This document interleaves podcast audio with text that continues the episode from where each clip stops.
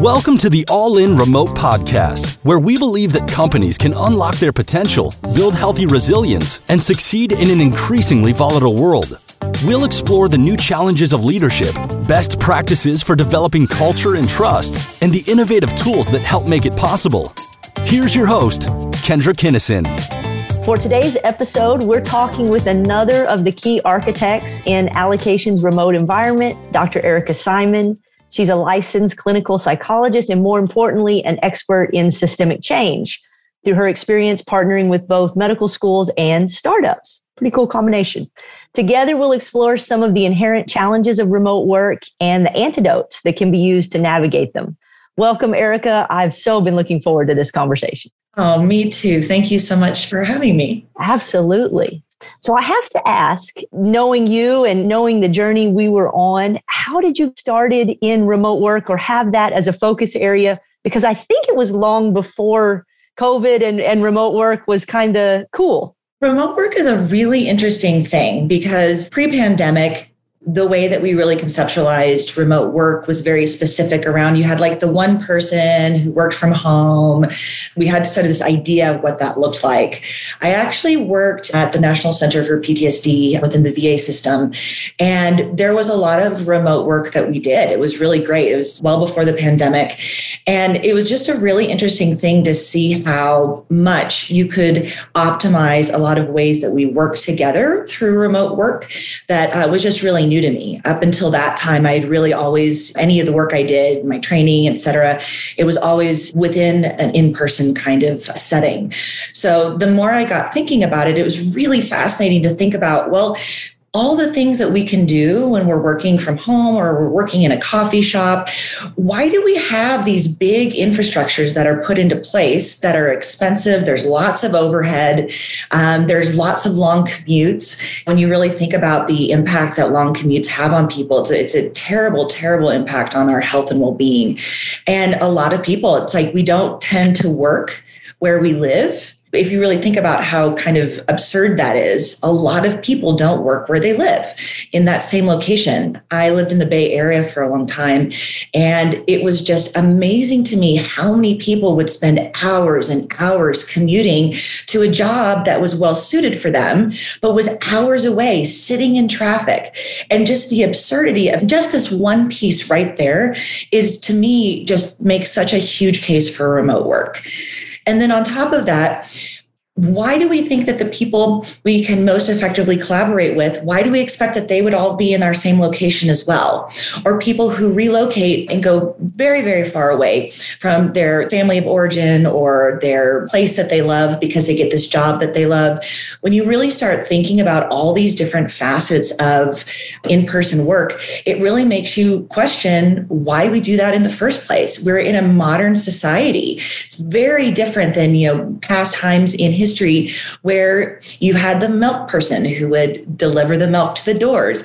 We're just in a different time and place, and it really requires us to just radically rethink why we're doing what we're doing in the first place. Great point. Great point. And it sounds so obvious when you say it out loud now. It certainly wasn't obvious pre pandemic. And sometimes we need the reminder of that. And I have to ask this story too, because I'm not sure I know the full version. How did you get connected to allocations? Really, it's so interesting how sometimes just the universe puts you in the most unique, interesting places at the right time. And Kingsley is such a forward thinker and is really, really committed to the concepts of mindfulness and intentionality. And it's just really amazing. And so I got connected with allocations very early on in the game. And I think specifically just Kingsley and I really work well together around how do you actually just rethink how you do things. And so it just sort of started little by little, but it was was, you know, why don't you let's do some mindfulness work. Um, how do you really think about how your company values get in you are really lived in your company culture? And it just kind of went from there. It started out with a little bit of mindfulness and then it just took off.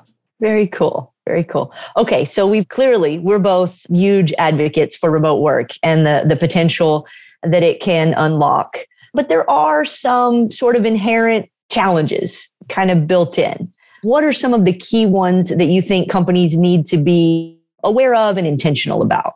I really like this question because it's true. There are definitely challenges with remote work. So it's not all, you know, sparkly, happy joy, like I maybe made it sound at the beginning remote work really does require a certain level of intentionality that is not necessarily required for in person work. You have a lot of ways that we interact in a human to human way when we have those in person dynamics of communication. You stop by the water cooler, you maybe say hi to somebody on your way to go grab a drink of water. Um, you can pop in and say, Hey, can we just really quickly chat about this issue? It's definitely very different working in a remote environment because you don't have those in person natural interactions that just automatically come with the territory. I think another piece too is we're really not made to be in this little box. we're actually really not. That's not how we're designed, like our like just biologically wired. And so it really is, I think, with the pandemic and with the explosion of Zoom, the whole Zoom fatigue thing, it's a real thing. It really is. It doesn't necessarily mean that it's a it's a deal breaker when it comes to remote work, but it is something we have to consider. We're not meant to be spectators of ourselves on camera. I really appreciate that now there are ways you can you turn your camera off. But at the beginning of the pandemic, for example, a lot of people they were just like uh, really kind of shocked at this feeling like you're in a fishbowl and you're kind of viewing yourself or other people are viewing you, even if you're not seeing yourself. So there are some sort of psychological aspects to being on camera all the time. And then there's also the big issue around feeling a sense of connection and belonging. I'm so appreciative of this exact moment in time of how much we're coming to understand the importance of that need to feel like we belong wherever we work. And that is definitely something that you have to much more purposefully and intentionally cultivate when you're not seeing people in person all the time. How do I actually feel that sense of belonging? And there's also a way where we can, funny enough, we can feel like we're a bit too much like we're being spectated, but we can also feel very isolated. It's very easy to feel like day in and day out, I'm sitting at my desk. I don't really see people and I'm doing my work. Does the work I'm doing matter? Is it seen?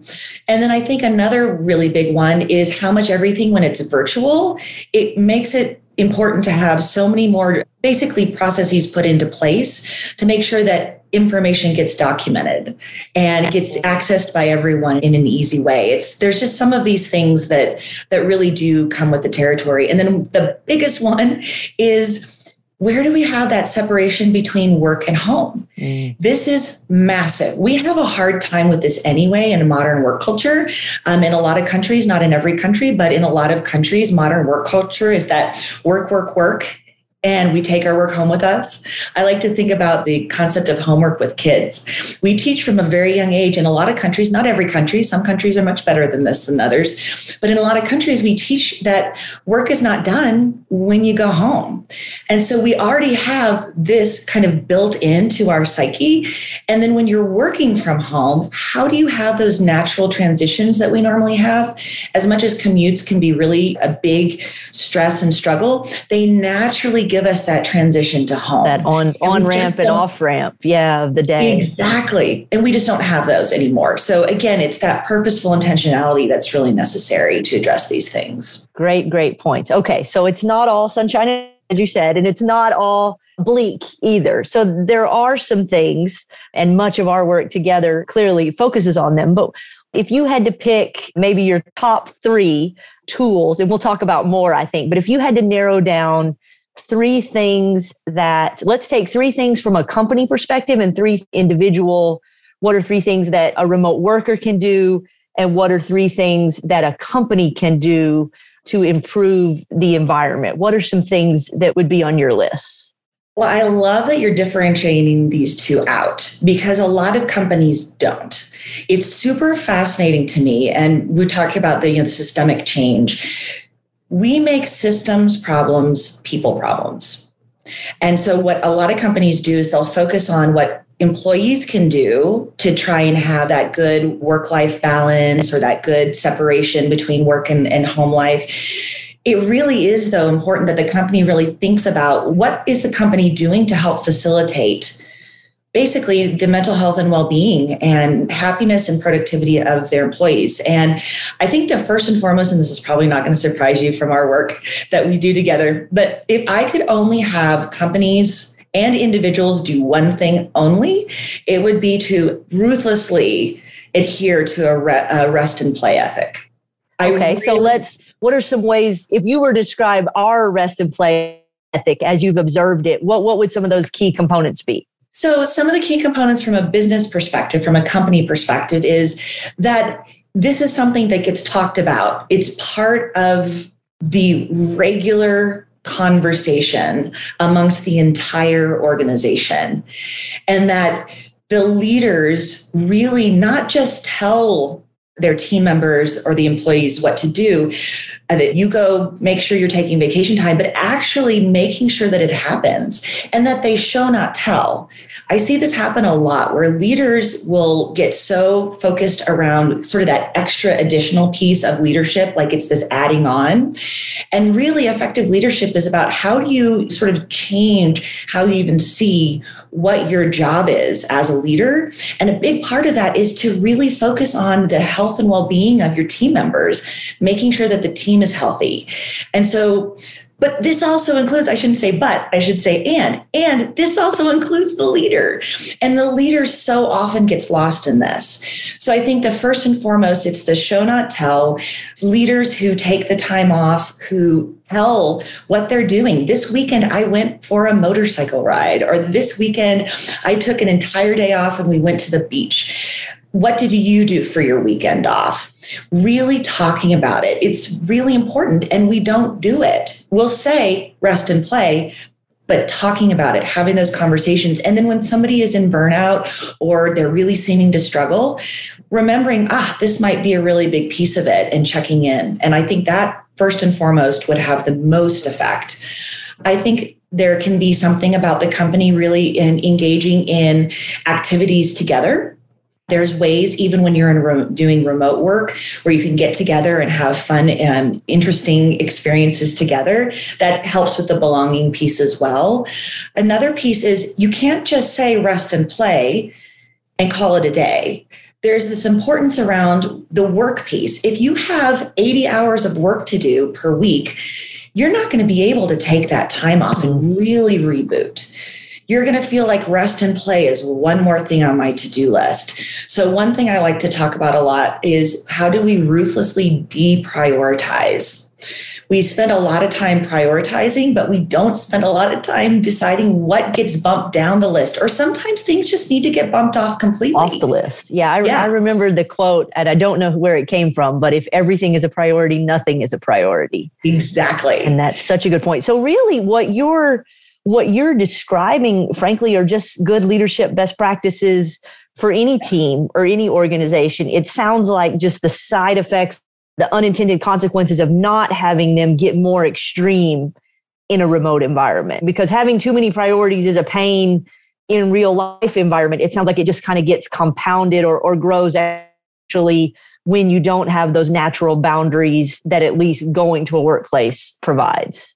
Exactly. So the natural boundaries that are in place. And I think there's something really profound about the invisibility of work that occurs with remote work. It doesn't necessarily seem like it would make sense, but it happens. We tend to have a lot of work that becomes invisible and it just makes it so much harder. And what's also interesting with remote work is a lot of times people think that it would lead to people being less productive or working less. There's this funny thing that happens actually. The research shows that people actually work more. And it's really interesting. So people will tend to overwork in remote environments, even more so.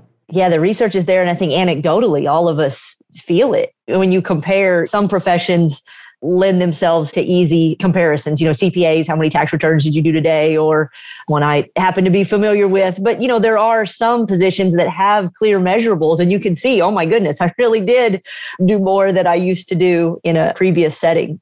That's a great point. Okay, so let's put on the other hat and talk to our remote workers or even folks that maybe want to be remote workers or folks that are working remote and find it challenging. What are some things that they can do to improve?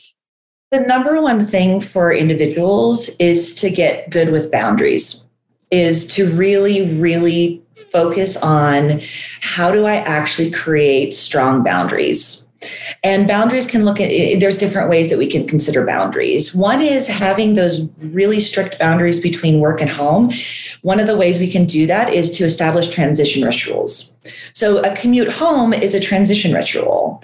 We get in the car or get on our bike, we go home, we walk in the door, we put down our keys. These are little signals that can tell our brain that we're home now. So, one of the biggest, one of my favorite tricks that came out of the pandemic was, um, and this was not my brilliant idea, this was somebody else's, was they walk to and from work. They still commute. So, get up in the morning, get dressed. I highly recommend putting on real pants and real shoes. I know it seems silly, but with remote work, being actually dressed in real clothes it can be kind of fun to work from your sweatpants. I think a lot of people did that at the beginning of the pandemic. Um, it was kind of fun, but putting on real clothes, walking out the door, walking around the block. That was the that was the brilliant one, right? It's the walking around the block. Yeah. Come in, open your laptop, and sit down to work. And then at the end of the day, close your laptop, put it away, walk around the block the other way, walk in the door, and it really does create this sense of transition. Light a candle, do 10 minutes of yoga, whatever it is, create it as a ritual though. Because if you think about it, when we're transitioning from an in work, um, in person work environment, we kind of do the same things each time. And our brains start connecting that sequence of events with I'm home now. So just doing that all by itself can actually have a dramatic impact. And then I also think it's around the boundaries of when you're off, really being off. And if you decide, for example, to check your email on a weekend, make it purposeful. Say, I'm going to check on my email and my Slack messages just to make sure I'm caught up for 30 minutes on Sunday afternoon or whatever it is we tend to spend a lot of times kind of thinking we're supposed to be working. Oh, I'll work a little later. I'll work a little later. We feel really terrible the whole time because we're not actually working. But then we're also not actually enjoying our time off because we're feeling guilty the whole time. So I think the second one is really making it a purposeful choice for when, if you do work on the evening or the weekends, it's purposeful and it's a decision that you're making deliberately. And I think those are really two of the biggest ones that if people can do that, it really helps. And then don't keep on drizzling on the workday. So mm. the research really shows that we can only focus for a certain amount of time and that there's a massive law of diminishing returns as we work longer in the day. So the research shows we can really only focus for about four hours. And really, once we hit about the six hour mark, we're really starting to get that law of diminishing returns. So be off put your stuff away. Because when you continue to work and try and eke out more in a day past a certain point when you're not feeling effective you're getting less out of your time that you're actually doing the work. And you will probably notice you're doing the smaller things or focusing on the smaller things and having more difficulty with the bigger tasks. And then what is actually happening is you're actually just borrowing attention from tomorrow. Right. Because in the morning, you get up and you're like, oh my goodness, okay, back at work again. And you're less effective. You can't concentrate. You can't focus as much. So you're really just borrowing from and making yourself less productive for tomorrow. So I think those would be my three main top choices for an individual for how you can really be most effective. I love the walk around the block. That is, it's great for so many reasons. I mean, so obvious, doesn't cost us a thing. Hopefully, get some sunlight in the mix and maybe listen to a podcast on the on the way. I love. It. What about folks that are parents or are caregivers and need to kind of chop up the workday? I'm just going to toss out one scenario to you, but but I've I've heard of many. But what about the parents? That their kids have after school activities or sporting events. They want to be able to engage with them in that mid afternoon, evening time. And so they really need to maybe split their work day where they do some, say, in the morning and then focus on the kiddos afternoon. And then maybe they like working later in the evening. Would you have any strategies or thoughts for folks in that category? There is absolutely zero rationale for an eight hour workday. So I think first and foremost, it's make it work for you. And in fact, breaking it up into chunks can actually make you more effective in the work you do. So, and again, I, I know I keep on saying this, but the biggest point is to make it deliberate and purposeful and intentional. We spend so much of our time sort of haphazardly doing whatever it is that we're doing. And when we're doing that, we kind of stay in this always on mode. Mm. And so we feel guilty that we're taking this time off with our kids, and our brains are kind of in that semi on mode with work. And again, we're not enjoying that time with our kids. We're not actually off. The more that we can really create those strong boundaries when we're taking time away from work to really be away from work decide what would your ideal workday look like and again making sure that you're not working late late late into the evening unless you're a night owl there's interesting research that shows that some people really are night owls and they work most efficiently at night. If that's you, great. So it really is about designing a workday. I think what's great about allocations is there is a lot of flexibility. Design a workday that really fits where you get your family time, you get your you time, you get to do all the things that you need for work, but it's in this circumscribed amount. And maybe it is chunked into two bits. That's all okay working for eight hours and trying to focus that whole time, we actually can't do it. So, really design the day that works for you if you have that opportunity. So, whether it's a midday workout or wanting to meet friends for lunch or extra time with kiddos or parents or whatever it might be, that is one of the things, one of the benefits of remote work that sometimes we forget to kind of take it off the shelf and claim it. We kind of feel guilty, if you will, for using those or, or being at a racetrack and getting in a couple, a couple sessions. You know, we kind of feel guilty for taking those midday breaks when, like you say, taking that time, taking an intentional break planning an adequate work session that day or that week or whatever the time horizon is to to stay current with our work. That as long as it's intentional, as long as it's communicated with our teams and it fits the rhythms of the work that we're doing. So you're saying not, not only is it okay, but perhaps it's even encouraged for people to really customize a schedule that works for them. And as you said, addresses all of the key aspects of their life, not just work as the singular big rock. Exactly. It really is. It's it's amazing. There's this tremendous opportunity we have with remote work where we really get to design what our days look like. It's amazing. It's extraordinary. And the best part of this is is that it actually can make us more productive and better workers.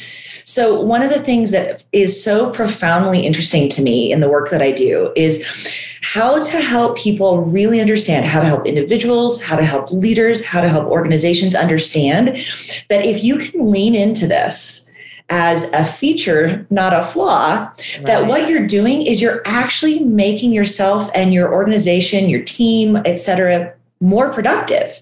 There's this funny thing that happens when you do these sorts of strategies, it actually makes you more effective when you are sitting down to work than when you try and just push through that eight hour or 10 hour day straight.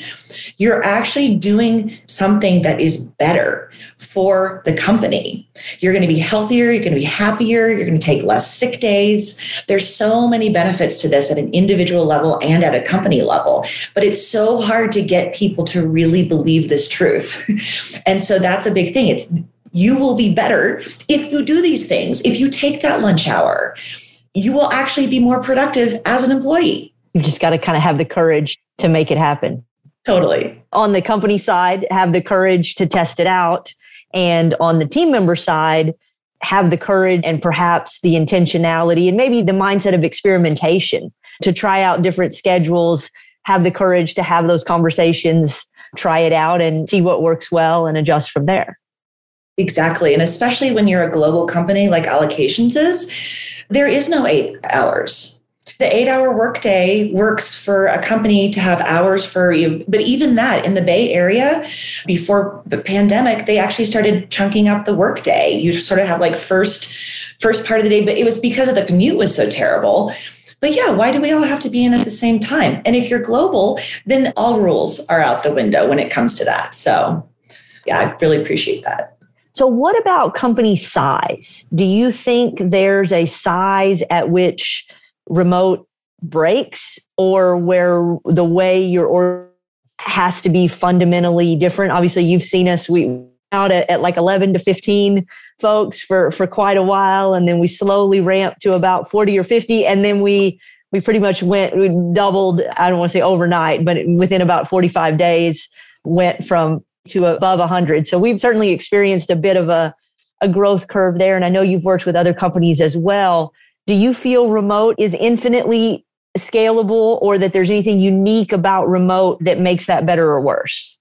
I think that with remote work, I actually don't think it's any different from the liabilities that are also with inherent and in-person work and in fact i think that there can be some benefits as you scale so what i've really seen in organizations so you know just working with companies of different sizes at different places in their development as an organization there's this point where what happens is, is that it's sort of like a, a runaway train when it comes to how the company starts just sort of like there isn't that intentionality around how the company continues to scale and grow for how that impacts how teams look. You have, there's the more layers you have to an organization, the more likely it is that you have basically people not even really intentionally creating processes for their teams. A lot of it just, there isn't that oversight. And so what happens in this is the same for in person at some point, there isn't this oversight over all aspects of the company for all the different processes that are being put into place. There's no difference with in person. So I think with remote work, there's actually this amazing opportunity for a company to be all on board, for every leader of every team to have these processes put into place where it can infinitely scale. And that these are so baked into company culture and team culture from the entire life cycle of, of a team member, you work cycle of a team member. Mm-hmm. It really can be a company wide thing even more so with remote work, I think there's opportunities to be more purposeful with that than even in, in person. So I think it's infinitely scalable. It just again requires that we really bake in to where we're not trying to think about what values that you hold, mm. or we mm. try and think about like, are you resting and playing? It's so baked in that everybody just does it where every person that is in the company feels a sense of responsibility around really living these values and making sure that everybody does take care of each other and we notice what each person is doing. That's really the answer. Great point. I mean, scaling is hard no matter how you choose to do it, but there's there's nothing particular about remote that makes it worse, so to speak. And you touched on this earlier and let's explore it a bit more. Documentation and I guess why don't I let you, instead of me rewording the question, why don't I let you unpack kind of what you mean by that and why that aspect of work is so essential to remote work? Documentation is so important because you have to know, like, everybody needs to understand and know what the rules are for engagement. And when decisions are made, how does that get passed along to people? So it doesn't necessarily make total sense why there'd be such a big difference between in person versus remote. Because when I really think about it, why aren't we all just sort of essentially our work office has just been transitioned to home office? And why is it that my filing cabinet with real pieces of paper here, why is that actually different from my filing cabinet, if you will, that's online? It's really really easy for there to be lost decisions to be made that then just don't get passed along in the same way. And it just happens to be how it is with remote work. Somebody will have a meeting over here, a decision is made. If it's not documented, it's like it didn't happen. And then also, sort of the counter to that is a lot of times there's just no real system put into place for how to document. And so stuff is all over the place. So we don't have that centralized place. People are documenting, every person is documenting in their own way. How do you really create some sort of system to where there's consistency? You know that everything is being documented, you know it's being shared out appropriately. How do you inform everyone of what's happening? How do you onboard people from the very beginning so they understand how this looks? As an organization. So I feel, again, there's this amazing opportunity with remote work to basically replace the antiquated, I've got my filing cabinet with my papers that only I can access. There's something really profound that we could, I think, capitalize on with remote work, but it doesn't really happen. And I just see this happen over and over. Things are either poorly documented or they're just not documented at all. Great points. Again, taking something that if we just put some intentionality and some systems to it can become remote can almost enhance an advantage when, exactly. we're, when we're headed there. Well, thank you so much for agreeing to have this conversation, for really being the architect of what has become just an amazing place to work, a, a team that we enjoy being on. And, and I certainly credit you with being such a key designer in that and in, in helping us at every phase, being present with our team, coaching us. I really just want to honor you for all the work that you've done in that space. Thank you. I appreciate it, and I know our teams do as well. It has been such an amazing honor to be a part of this process. It's truly, truly a joy to see how much you and Kingsley and everyone has really embraced these ideas to really live these values that you hold as a company every step along the way. And I think it's it is a rarity. I wish it weren't, but it is. It is truly a rarity. So I've been very happy to be a part of this. It's certainly been fun. All right, so we're going to head into bonus footage. I see a question from Sebs. So, Sebs, if you are ready, let me get you set up and you can ask your question to Erica. All right, Sebs, you're on. Awesome. Thank you so much, Kendra. This is really amazing. And thank you, Erica, for everything that you do for us and like the guidance that you provide. It's really, really amazing. So, my question is I have always been an extrovert in social gatherings, used to energize me a lot. And I noticed that since I started working remotely, when I try to be like my normal social being through a Zoom call, I end up feeling more exhausted than usual at the end of the day. And it's been a pattern. And so my question is Is there a particular reason for this? And are there any recommendations to contrast it? Well, this is a great question. And thank you so much for asking it. And this brings up a really important point, which is that people who are extroverted versus introverted have had very different experiences around this remote work. And it absolutely makes perfect sense to me that you feel more drained after you are having virtual meetings and whatnot. Because again, we're not actually biologically wired to be in this little box and to be, it really is interesting the research that's coming out around this particular topic for how we feel when we're seen in a virtual setting. It's just different. We're missing that dynamic in person interactions that we have. There is something about being present with people in a room, seeing eye to eye, experiencing body language. We have to also pay attention in a very different way when we're on Zoom because we don't have these natural aspects of our social interactions that we usually get. It really does change things. We have to use much less input for how we're, we're gauging the interaction. So there is definitely a lot of reasons why you can feel more exhausted. And when you're an extrovert, the big difference with extrovert versus introvert is that you gain energy by being around people. And if you're seeing a panel of a bunch of faces, that's just different than being amongst those same number of people in a room. It's just different. And so you're not gaining that energy in the same way. So I think for those reasons, it really can lead to feeling uh, more exhausted. So I would say that one of the things you can do is First of all, is just really acknowledging that, making sure that you're aware of that. Because a lot of times, what we don't do is we don't normalize the reason why we feel like we do. And it really is step one. Of course, I feel this way. So makes perfect sense. I think two is making sure you do have those social interactions. If pandemic is always a consideration right now. But just separate from that, it's how do you make sure you are getting enough of those in person social interactions to where you can get some of that energy back? And I think that is really important piece of this is just making sure that you counter.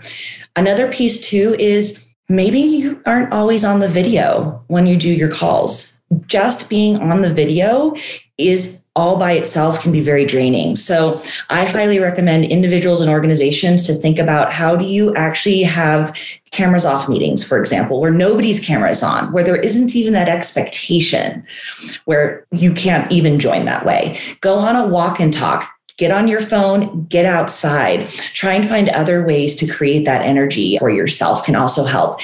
And what's interesting is that a phone call feels fundamentally different than a Zoom call. You probably feel much different after you've had a phone call versus a Zoom call. So have everybody just join by phone. So hopefully those are helpful. They really are. Thank you so much, Erica. And it makes so much sense because it's definitely a new environment to me first. I'm working remotely. So it definitely helps clarify the entire situation.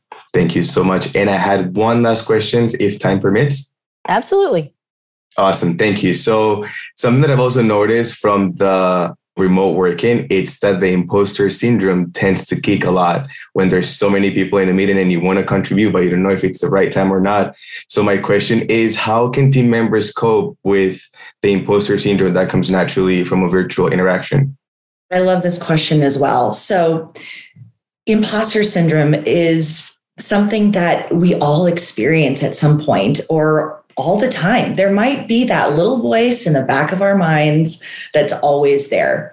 And I think imposter syndrome is really just an indication that you really care that something that you're doing really matters to you. I think imposter syndrome has a lot of ways that it really, it's just our humanness showing up as well, our very real humanness. So I appreciate that you're bringing this up because I think a lot of people struggle with imposter syndrome and feel bad admitting that they have imposter syndrome. Because that imposter syndrome tells us that oh something must be wrong with us because we think something must be wrong with us. We don't deserve to be here. We don't have something good to contribute. So it kind of becomes this like little loop if you will. So i think first and foremost just again normalizing that. Of course you have imposter syndrome because you care and this is important and you care about your team members and we all want to feel smart and look smart. So i think that is number one. Of course we feel this way. Number two is we can just decide whether that imposter syndrome that inner critic that we have whether we can decide um, is it are these telling us facts or are they telling us opinions? So that inner critic is going to kick in and we can just decide, well, that's the storyline. My I, that's great. That's the I'm not good enough storyline. And then all of a sudden it's not true in the same way as we tend to interpret what our inner critic is telling us. It's amazing how often we just believe what our thoughts are telling us. We just buy into them hook, line, and sinker. And I'll tell you, the goal doesn't necessarily have to be to get rid of imposter syndrome. It really is about just saying, hey, yeah, you're there. That's great. I appreciate what you're trying to do for me, but you can kind of take a back seat. And the more that we can change that dialogue with ourselves to get outside of that inner critic to see that inner critic is separate from us and that it's trying to do something, whatever it's trying to do. We just don't have to believe it. And then we continue to do the things that really matter. And one thing that's really important as well is when we have anxiety and we avoid something that we're feeling anxious about, it's a learning paradigm. It teaches our brains that of course, that thing that we thought was true is true. So the more that when you have anxiety and that imposter syndrome kicks in and you go ahead and do it anyway, mm. whatever scares you and you do it anyway, what you're doing is you're teaching your brain that you're okay. And I know what I, my experience with you is I love your contributions. I think they're amazing. I always love when you speak up. I wish that everybody would speak up. I love hearing everyone's voices. And we all have a really amazing opportunity to contribute something that literally not a single other human being on this planet can. And this is what's amazing. Each person that is on that call, you, all of us, we have our own unique set of perspectives and experiences. And the more that we can realize that that is something really amazing that we can offer and we can lean into that instead of uh, listening to the inner critic, it really is profound. It's a way for us to connect. And you want to know what? If you do say something stupid, I know I say stupid stuff all the time. I'm like, oh, wow, that was just, no, that did not work. That did not make sense. That's not a liability. We can just own that, that sometimes we're all going to say things that don't make sense or didn't really, weren't really relevant, and that that's completely okay. And the more that we can do that and we can make peace with that, the less that these things feel like liabilities. So, did that get to the heart of what you were asking? Oh my goodness. Yes, Erica, thank you so much. Like really, what a treat to be able to just discuss this type of topics in such a natural and empowering way. So definitely thank you so much for everything, honestly. Thank you so much and really appreciate you. Really appreciate everyone in this truly special, special place. Well, Zach, thank you for your question in chat. I incorporated into one of my questions earlier. So thank you for being here and asking the question about scaling. And thank you for the team members here contributing questions. And Erica, again, thank you so much for your time with us today and all that you're doing with us at allocations and all that you're going to do. I think we've all got big plans. This is just the beginning, so to speak. So hopefully we continue this journey together for quite a while. But thank you again for making the time today to have such a fun conversation. We appreciate you. Thank you so much, Kendra. And thank you also just, you have been so incredible to work with, just the openness. And I think that it's just been a delight. So I appreciate you very much as well. And thank you for having me today.